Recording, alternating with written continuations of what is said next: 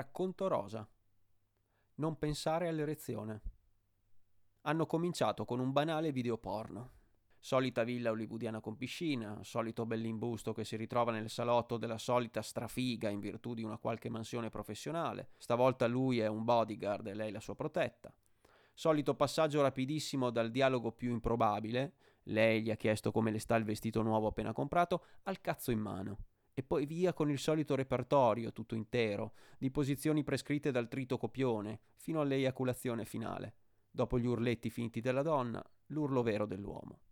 Ed è stato proprio lì, sul finale, che è arrivata la sorpresa.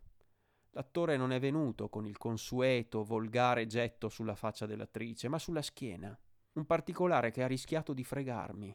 Il mio pene era rimasto inerte, flaccido, senza il minimo turgore, per l'intera durata del video. Dieci minuti di noia assoluta. Non era stato difficile evitare l'erezione. Poi, improvviso e inatteso, è arrivato il sussulto raffinato di una regia fino a quel momento piatta, insulsa.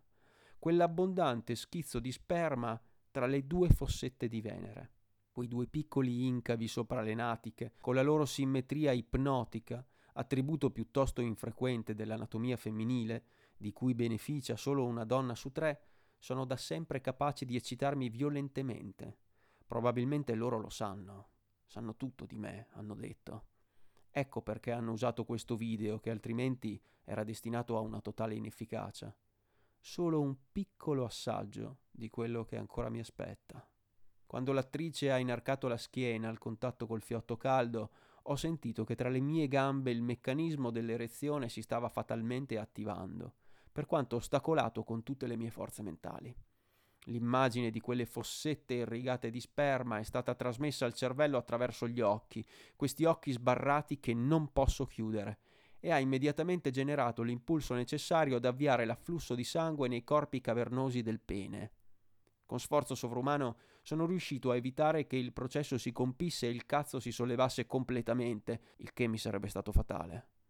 Si è fermato a mezz'aria, quasi indeciso tra l'istinto sessuale, seguito senza indugio migliaia e migliaia di volte, e l'istinto di sopravvivenza, che continua ad animarmi a dispetto delle circostanze disperate in cui mi ritrovo. Ha vinto il secondo, ma lo so che il primo non potrà essere represso all'infinito. Le rivendicazioni arrivate nell'ultimo anno erano quindi reali, come le minacce. Loro esistono davvero le azioni rivendicate, le promesse di morte non erano una burla né una trovata pubblicitaria, come molti, anche fra noi dell'ambiente, hanno voluto credere per troppo tempo, senza prendere le necessarie precauzioni, sottovalutando il pericolo. Non io. Io ho troppa esperienza della vita prima ancora che del mio mestiere per non capire che in quest'epoca di conflitti senza quartiere, tutti contro tutti, poteva esserci spazio anche per una guerra assurda come questa. E mi sono preparato al peggio.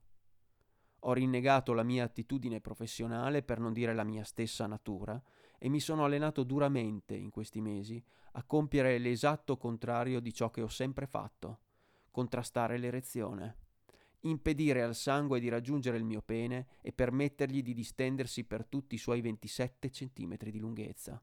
La dinamica sulla quale ho costruito la mia fortuna, respinta come il peggior nemico.